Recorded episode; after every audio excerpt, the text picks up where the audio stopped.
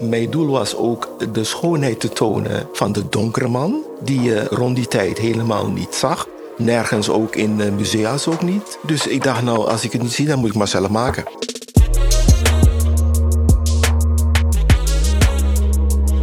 Leuk dat je luistert naar een nieuwe aflevering van Kunstperspectief. Ik ben Charity en ik zit hier aan tafel met Bo, Yara en Mohamed. En we hebben onlangs een uh, kleine preview mogen krijgen van de tentoonstelling Surinaamse School.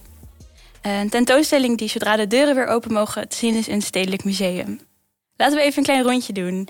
Uh, wat vond iedereen van de tentoonstelling? Mohamed, wat vond jij ervan? Uh, nou, ik vond het om te beginnen uh, heel bijzonder en heel leuk om eindelijk weer eens in het Stedelijk Museum rond te mogen lopen. Mm -hmm. um, het eerste wat me opviel aan de tentoonstelling was dat het eigenlijk heel divers was, de tentoonstelling. de werken waren heel verschillend. Je had eigenlijk van alles wel een beetje. Je had fotografiekunst, je had schilderkunst, je had tekeningen. Ja, dat vond ik heel mooi om te zien. En jij, Bo? Ja, ik had een beetje hetzelfde. En uh, wat ik vooral heel leuk vond, is dat het echt superveel kleuren, heel veel verschillende stijlen. Eigenlijk inderdaad van alles wel wat. En ja, eigenlijk voor iedereen wel iets misschien. Dus dat vond ik uh, wel heel bijzonder. Ja. En Jara? Ja, ik, uh, ik sluit me hierbij aan. ik vond het ook heel mooi, heel um, kleurrijk, veel verschillende stijlen. En wat ik heel leuk vond, was dat gewoon heel veel zwarte mensen, mensen van kleur te zien waren.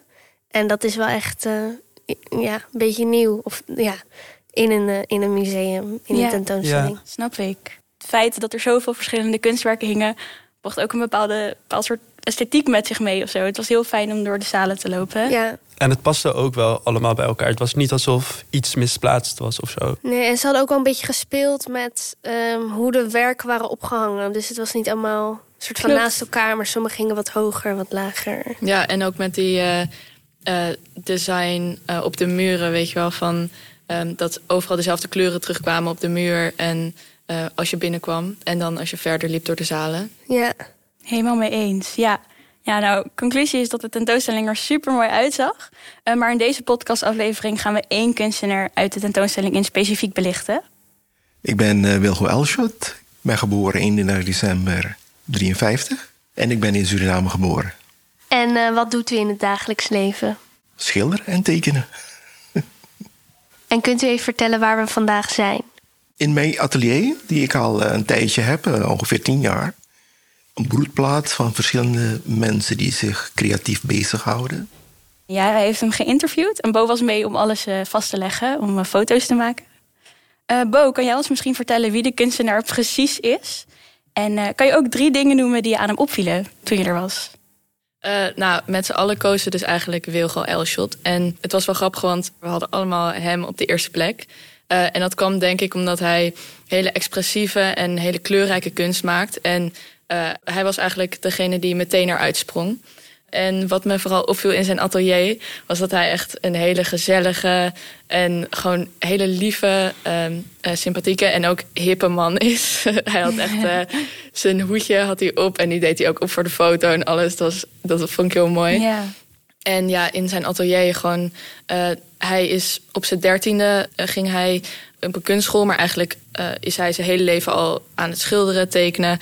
En uh, in zijn atelier was dat gewoon te zien. Hij had overal uh, kunstwerken en allemaal verschillende uh, soorten. Dus van, met pastel, met olieverf, acryl. Hij doet ook volgens mij mozaïek of oh. inleggen. hoe heet het?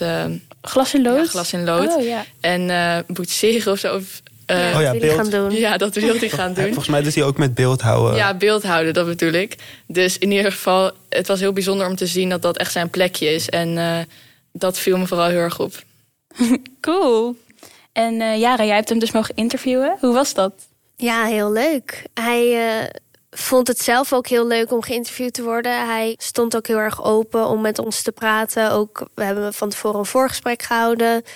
Ja, hij vond het eigenlijk alleen maar leuk dat we zoveel interesse hadden. En hij gaf overal heel open en eerlijk antwoord. En ja, het was echt gewoon een gezellig gesprek eigenlijk. Voelde niet per se heel erg als een interview. Um, dus dat was super leuk. Ja, leuk. Ja. En want, hij woont in Amsterdam, toch? Nou, zijn, zijn atelier is in ieder geval uh, in Amsterdam, ja. Hij, uh, in de Kruidberg bij Kraaiennest. Samen met allemaal andere kunstenaars heeft hij zijn open atelier. Hij heeft wel zijn eigen, maar er zijn meerdere ateliers. We gaan een, eh, een paar fragmenten uit het interview beluisteren. En uh, we beginnen met deze opmerking. Toen ik klein was en ik ging met mijn moeder mee naar het museum, dan zag ik ook nooit echt uh, mensen van kleur of zwarte mensen afgebeeld in de kunst. Ik zag mezelf eigenlijk niet gerepresenteerd. Um, Jara, jij zegt hier dat je vroeger representatie miste in kunst en musea. En uh, Wilgo heeft tijdens dit gesprek overigens ook aangegeven uh, hier vroeger tegen aangelopen te zijn. Um, waarom denk je dat het zo belangrijk is om jezelf te kunnen herkennen in kunst? Nou, ik denk dat ik zie kunst in die zin een beetje net als uh, boeken, media. Ik denk gewoon dat, uh, dat het belangrijk is dat je jezelf gerepresenteerd ziet omdat je misschien af en toe rolmodellen nodig hebt. Of dat je ergens heen gaat en dat je jezelf ziet. Dat het ook meer voelt als iets van jou. Bijvoorbeeld voor kinderen ook. Als je alleen maar boeken leest en je ziet jezelf daar nooit in. Dan -hmm. Dat is ja, voor je ontwikkeling ook gewoon lastig. En ik denk dat het hetzelfde is bij musea. En ik denk ook, ik zie musea altijd als iets wat ja, voor iedereen zou moeten zijn. Van iedereen, weet je wel. Het is voor iedereen toegankelijk. Dus dan denk ik, dan is het ook leuk als iedereen zich erin kan herkennen. En niet alleen maar uh, witte kunstenaars of witte mensen die worden afgebeeld. Dus daarom denk ik dat dat belangrijk is. Klopt. Heeft een van jullie er nog wat aan toe te voegen? Ja, ik wil me wel uh, aansluiten bij wat Chara zegt. En um, ik denk dat het ook voor een groot deel te maken heeft met erkenning misschien. Dat als je door een museum loopt en je ziet niemand die op jou lijkt uh, misschien dat je onderbewustzijn dan allemaal conclusies gaat trekken van... hey, ben ik wel uh, belangrijk genoeg? Ben ik wel bijzonder genoeg? Ja. Waarom hangen mensen zoals um, ik niet hier op de muren? Ja. ja, het gaat ook wel een soort invloed hebben op je zelfvertrouwen misschien. Ja, nee, ik, ik, ik, denk dat, dat inderdaad wel klopt wat je zegt, Mohamed. Er wonen zoveel verschillende mensen in Nederland en vooral in Amsterdam. Zoveel mensen met verschillende leefwijzes en achtergronden. En het lijkt me ook dat als je maar een heel klein deel van die diverse groep mensen, van die diverse samenleving tentoonstelt in een museum, dat het misschien ook heel exclusief gaat voelen. Alsof een museum alleen maar voor een heel klein groepje mensen is. Ja, geen afspiegeling van de maatschappij Precies. is het dan. Nee. Ja. Ja. Ja, je wil dat iedereen zich eigenlijk welkom zou voelen in stedelijk. Of in een, überhaupt in een museum. ja, mooi dat je dat zegt. Ehm, om even te blijven focussen op het positieve, ehm, heb ik nog een kleine vraag voor jullie die ik in de groep wil gooien. En die vraag is: um, in welk kunstwerk, dus in welk schilderij, maar bijvoorbeeld ook in uh, een gedicht of um, in welk liedje, voel jij je gerepresenteerd? Het mag echt van alles zijn. ik zie jullie even nadenken. Oeh, lastig. Ja, ik weet het wel. Uh, Bo? Ja, ik ben echt al sinds ik heel jong ben echt geobsedeerd met Frida Kahlo. Mm -hmm. En ik had daar ooit een werkstuk over gedaan op de basisschool. En sindsdien is het gewoon, ben ik helemaal fan van haar. En ging, kreeg ik altijd van gewoon mijn vrienden, familie, kreeg ik altijd cadeautjes met haar erop. En weet je wel, gewoon. Dus daarom heb ik ook een hele collectie. Maar um, ja, ik voel me wel altijd heel erg verbonden met haar, um, met haar kunst. En um, ook gewoon dat zij een hele sterke vrouw was, natuurlijk. ja, daar uh, identificeer ik mezelf oh, wel ja. mee. Dus je vindt jezelf ook een, een sterke vrouw? Dat is oh waar ja, het- zeker. Tuurlijk, ja. En uh, jij, Mohamed? Ik heb niet echt uh, dat ik bij bepaalde de- uh, werken heel snel denk van... wow, ik, ik zie mezelf hierin terug. Ik heb meer dat, dat ik dan gewoon een bepaald werk veel sneller kan waarderen. Of ja, dat ik het mooie er, uh, erin zie. Oh ja. Want vind jij het belangrijk om jezelf uh, terug te kunnen zien? Ja, zeker. Ik denk ook dus um, wat ik net al zei over dat erkenning en ja, over onzekerheden die misschien in je onderbewustzijn geplant uh, worden. Als je jezelf niet gerepresenteerd ziet in de kunst. Net als zoals dat inderdaad ook is in boeken en in films en in series, weet je wel. Um, ja, dus ik vind dat zeker wel belangrijk. Ja. En Jara, heb jij nog een, kunstwerk? Nou, ik weet niet of uh, een, ja, als een kinderboek een kunstwerk is. ik had vroeger een boekje en het heette, een, ik heb het nog steeds trouwens, Nandi's Reis of Nandi's Verrassing of zo. Was een meisje en ze, nou, het, speelde zich af in een, uh, in een West-Afrikaans land. Ik weet even niet welk, ik weet ook niet of dat belangrijk was in het boek. Maar um, zij liep met een mand fruit over haar hoofd en iedere keer werd er een stukje fruit uitgepakt. En ik weet niet waarom, maar dat was gewoon mijn lievelingsboekje. Maar ik denk dat dat deels ook wel kwam omdat het een van de weinige boeken was ehm, waar een, een zwart kindje in zat. Mijn moeder heeft me later ook verteld dat ze echt 150 euro een keer betaalde voor een bruine pop. Omdat dat was toen gewoon. Het is zo moeilijk te vinden. En nu denk ik dat het steeds meer komt. Dus zijn er misschien steeds vaker dingen waar ik me wel uh, in, gerepresenteerd zie. Dus dat je misschien denkt kunst waar je jezelf in terugziet. Maar als ik denk aan vroeger, dan was dat wel echt alleen dat boekje en die pop. nee, ja, ik, uh, ik ben het wel een beetje eens. Want wij zijn natuurlijk allebei een beetje een mix. Dus um, toevallig, toevallig hebben, mag ik dat zeggen? toevallig um, hebben Jara en ik allebei een zwarte vader en een witte moeder. En ik heb eigenlijk wel een beetje dezelfde soort van struggle gehad als Jara, denk ik. Ik heb net zoals, jou, uh, net zoals jij heel weinig zwarte poppen gehad vroeger. En um, ik speelde heel graag met Disney-poppen. En ik hield heel erg van Disney en Disney-prinsessen. En ik, ik kon mezelf nooit echt herkennen in de Disney-prinsessen die er vroeger waren. Ze zagen er allemaal zo anders uit dan ik. En ik weet nog um, dat ik toen ik een jaar of negen was of zo, ben ik naar de bioscoop geweest en daar zag ik de film Prinses en de Kikker. Ja. En er was zo'n mooie prinses, Diana. prinses Diana.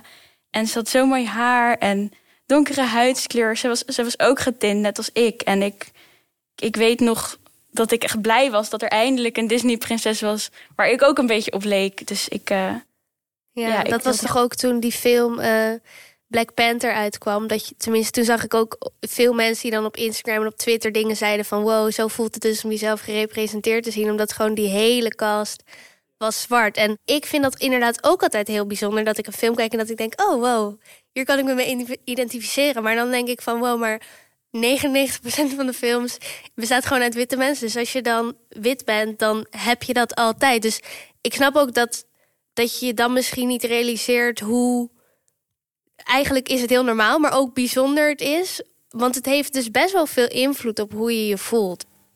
Dat is dan wel mooi dat deze tentoonstelling, de Surinaamse school, daaraan kan bijdragen. Dat heel veel kleine kindjes en volwassen mensen zich ook gerepresenteerd uh, voelen. Yara, wat denk je dat het voor jou als gevolg heeft gehad dat je jezelf zo lang niet terug hebt gezien op een, op een canvas of in een museum? ik, ik kan niet per se één specifiek moment bedenken waarop ik dacht van wow, toen voelde ik me zo omdat ik mezelf niet zag. Want het is natuurlijk meer een soort van lange periode waarin je jezelf de hele tijd niet ziet en dat je achteraf denkt wat voor effect heeft dat op mij. Maar ik denk dat lange termijn wel is van oké, je ziet jezelf niet afgebeeld of gerepresenteerd. Wat doet dat met je nou? Ik denk dat je toch misschien onbewust jezelf gaat afvragen: oké, nou, ik zie mezelf niet afgebeeld. Dat zal wel een reden hebben ik, uh, ik ben misschien dan niet mooi genoeg of niet leuk genoeg. Want ik weet nog wel, dat is misschien een concreet voorbeeld. Ik was vijf of zo, toen had ik een fase dat ik lang blond haar wilde hebben en Roos wilde heten. Dus dat is denk ik toch wel een beetje dat het feit dat ik altijd Disney-films keek met allemaal witte prinsessen met blonde haren en uh, juffen die boekjes voorlezen met alleen maar witte kinderen erin. En Kijk, mijn moeder deed wel haar best. Maar als de norm in de maatschappij niet zo is, dan. Dan sluipt het toch in je onderbewuste. Ja, dat denk ik. Nee, snap ik wel.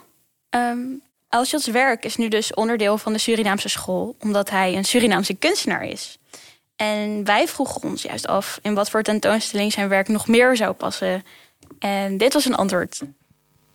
Mooi oma, mooie vrouwen, nou, de meeste werkstukken gaan over de schoonheid van de vrouw. Dus dat is, uh, het is eigenlijk uh, waar je tegenaan komt. Bijvoorbeeld hier dinsdag heb je de markt hier. Dan loop ik gewoon in de markt. En dan kijk ik om me heen en dan zie ik, hey, dat is een leuk gezicht, dat zou ik goed kunnen gebruiken. Dus de uitstraling van zo'n persoon, het gelaat, dat, dat geeft altijd weer bepaalde indrukken. En dat wil ik soms ook vastleggen op werkstukken. Ja, uh, wel grappig dat Elschot het hier heeft over mooie Uma. En dat uitgerekend het kunstwerk wat wij verder gaan belichten in deze podcastaflevering het portret van een man is. um, even over het kunstwerk. Um, we hebben het kunstwerk ook voorgelegd aan andere blikopeners om te peilen wat zij er precies van vinden. En het kunstwerk heet Harold. Het is een pasteltekening die Elschot in 1982 maakte. Uh, je kan het dus even googlen om het zelf uh, te bekijken als je benieuwd bent. En uh, dit waren de eerste indrukken van de blikopeners. Ik zie een uh, zwarte man met zijn handen in zijn zij. En hij heeft een ontbloot bovenlijf en een uh, gele broek aan. Ja, zijn huid glimt heel erg. Hij is een erg gespierde man. Een beetje uitdagend hoe hij ons aankijkt. Hij heeft een best wel fierce blik, zeg maar. Ook wel een beetje een soort van sensueel-achtig. Ik zou me wel een beetje misschien geïntimideerd of zo door hem voelen, maar op een goede manier. We zien ongeveer tot zijn knieën. Er is geen achtergrond, er is geen horizon. We weten niet waar die is. Op de een of andere manier vraag je je toch af wat hij aan het doen is. Dus er is totaal geen context. Maar hij heeft dan geen shirt aan, dus hij heeft of net lopen sjouwen of trainen. En hij is nu aan het uitrusten en ons een beetje zo aan het aankijken van... hé, hey, ga jij ook iets doen? Zo. Dat, dat komt er in me op. Nou, het heeft een hele zachte uitstraling voor mij. Maar op de andere, een of manier dat hij daar zo staat met dat blote bovenlichaam. En er zit toch wel iets in zijn ogen wat een beetje treurig is. Doet me dan toch weer denken aan, aan de slavernij. Zeg maar, toen ik het voor het eerst bekeek, dacht ik, oh, het is best wel sensueel. Ook misschien wel doordat hij naakt is, halfnaakt dan. En je zijn vormen heel goed ziet. En hij dus met best wel een soort trotse houding kijkt. Van, kijk mij hier, ik mag er zijn. Iemand die een stijlicoon zou kunnen zijn. Of iemand die waar men naar opkijkt. Hebben jullie nog commentaar uh, na het beluisteren van, van deze reacties? Ja, ik vind het wel grappig om soort van het contrast te zien tussen uh, enerzijds een aantal mensen dat zegt dat Harold een beetje intimiderend of uitdagend naar achter kijkt. Mhm. En dat een ander deel ook wel zegt uh, sensueel, een beetje mysterieus. Dus ik vind dat, dat wel grappig hoe dat contrast eigenlijk zo sterk naar voren komt. Klopt, ja. Viel mij ook al op. Hij zei ook dat voor hem het gebrek aan representatie ook wel een van de redenen was waarom hij dan juist ervoor koos om Harold te schilderen. Ja. ja. Ja, toevallig hebben we daar ook een fragment over. Klopt, ja. ja, want we praten nu wel als blikopeners heel leuk over het kunstwerk. Maar kunstenaar heeft er zelf natuurlijk ook nog iets over te zeggen. Um, Harold is een pasteltekening. Het is natuurlijk, dus je ziet gewoon een, uh, een Afro-Surinamer uh, staan. Atletisch eigenlijk gebouwd. En die achterom kijkt. Ik wilde sowieso een heel krachtig figuur tekenen. En daar heb ik Harold in gezien. Ik wilde ook het moment vastleggen van... hé, hey, hier ben ik. Ik kijk om. Hè? Je roept me Harold. Dus hij kijkt om. Dus dat is ook goed gelukt. Net of hij even draait als het ware... terwijl het gewoon uh, uh, gefixeerd is eigenlijk. En toch voel je de beweging. Dus in dat opzicht is het heel goed gelukt. En belangrijk voor mij was ook de anatomie. Echt duidelijk aan te geven van... kijk, zo ziet iemand eruit. De schoonheid van de persoon. En ook de kracht natuurlijk ook. Harold heb ik leren kennen in Suriname eigenlijk. Ik ben naar Amsterdam verhuisd, of zeg maar gekomen, en hij is er ook. Maar het leuke van is dat ik aan een plein gewoond heb, Boniplein. En hij woonde aan de Moniestraat. Dus af en toe kwamen we elkaar tegen. Dus op een gegeven moment dacht ik, nou, het is wel leuk. Ik moet uh, blijven oefenen. Ik kan hem vragen. En ik heb uh, eigenlijk drie werkstukken gemaakt. Even groot, maar met andere posities. Heeft hij twee gekocht en hij wilde deze kopen. En ik zei, nee, deze hou ik zelf. Wat bijzonder. Dan vraag ik me nu eigenlijk wel af wie nu het schilderij eigenlijk heeft. Nou, Wilgo die vertelde zelf dat hij dit kunstwerk dat dus nu in de tentoonstelling hangt... Uh, heeft hij normaal in zijn woonkamer. Maar hij had nog twee kunstwerken gemaakt en die heeft Harold zelf gekocht. Harold is nu helaas overleden, Ja. maar de kunstwerken zijn nog wel in zijn familie. Interessant om te horen, ja. Altijd leuk, zo'n achtergrondverhaal. Ehm, Harold was duidelijk ook ons favoriete kunstwerk. En we hebben ook heel bewust voor dit kunstwerk gekozen allemaal. Ehm, maar tijdens het interview wat we hadden in Elshots atelier... Dan wil Goyara ook nog mee naar een kunstwerk... wat hij zelf juist heel erg interessant vond. Dit is een olieverf schilderij van drie vrouwen. En het heet Wachten. En wat ik hier duidelijk wil maken van... is dat drie vrouwen die zitten en die wachten. Je zou denken, die wacht op een man. Die wacht op de bus. Die wacht op, weet ik veel, ik weet het niet. Maar iedereen, die wacht af en toe wel op iets. En dat wilde ik hier duidelijk maken van... wachten naar een gelukkig leven. Je kan het overal invullen en dat zie ik zo in die drie gezichten. Ja, en ik zie inderdaad ook echt drie verschillende vormen van wachten. Want de helemaal, vrouw helemaal rechts, die heeft echt haar handen een beetje bij elkaar alsof ze aan het bidden is. Misschien eh, wil ze dat de bus nog sneller komt, ik weet het niet. Zag u ook echt, zat ze er zo bij? Ehm, dit heb ik ook wel gezien in, uh, in het park. Je ziet ook mensen uh, vaak ook gewoon zitten en voor zich staren. En is altijd de vraag van waaraan denken ze? En dan probeer je dan vorm aan te geven.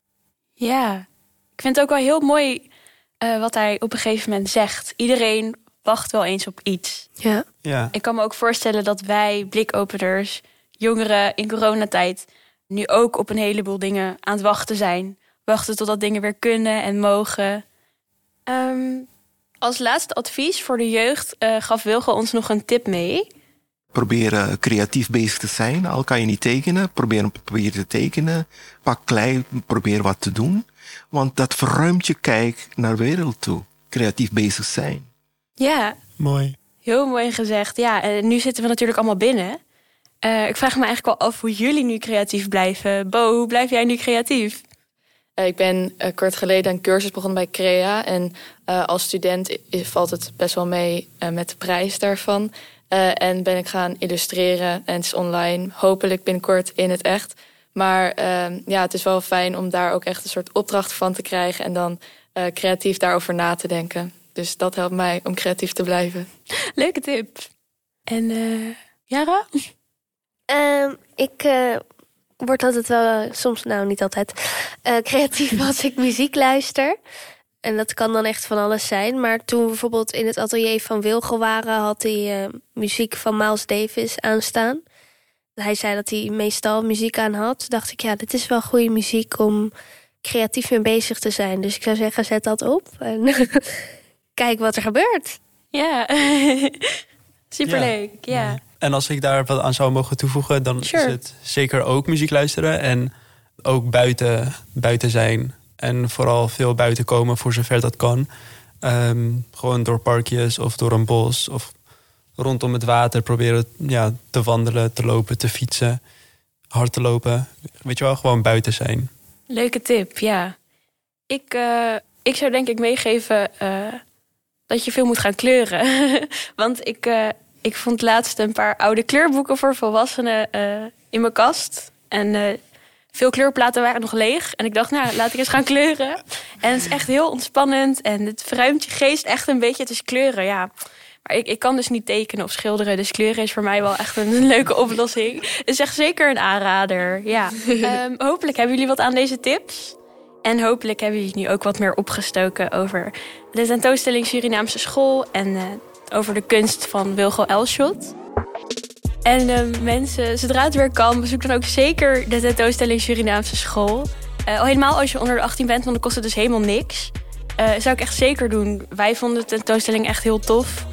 Is echt een aanrader. Bedankt voor het luisteren en tot de volgende aflevering. En als, even als afsluiter, volg ons allemaal op onze Instagram, blikopeners. Uh, beluister onze vorige podcast. En uh, op Apple Podcast kunnen jullie een recensie en een rating achterlaten. Dus um, dat zou ons heel erg helpen. Um, en van onze meest trouwe fan hebben we ook nog een leuke recensie om voor te lezen. Namelijk Mies Fantastisch vond de podcast beestachtig. En ze is helemaal overrompeld. En ze gaat zo waar de afwas doen en de moeilijke taken in het leven. Nou, dat vind ik mooi om te horen. Daar doen we het voor, toch? Zeker. Super bedankt voor het luisteren. En uh, hopelijk tot de volgende aflevering. Doei. doei. doei. doei.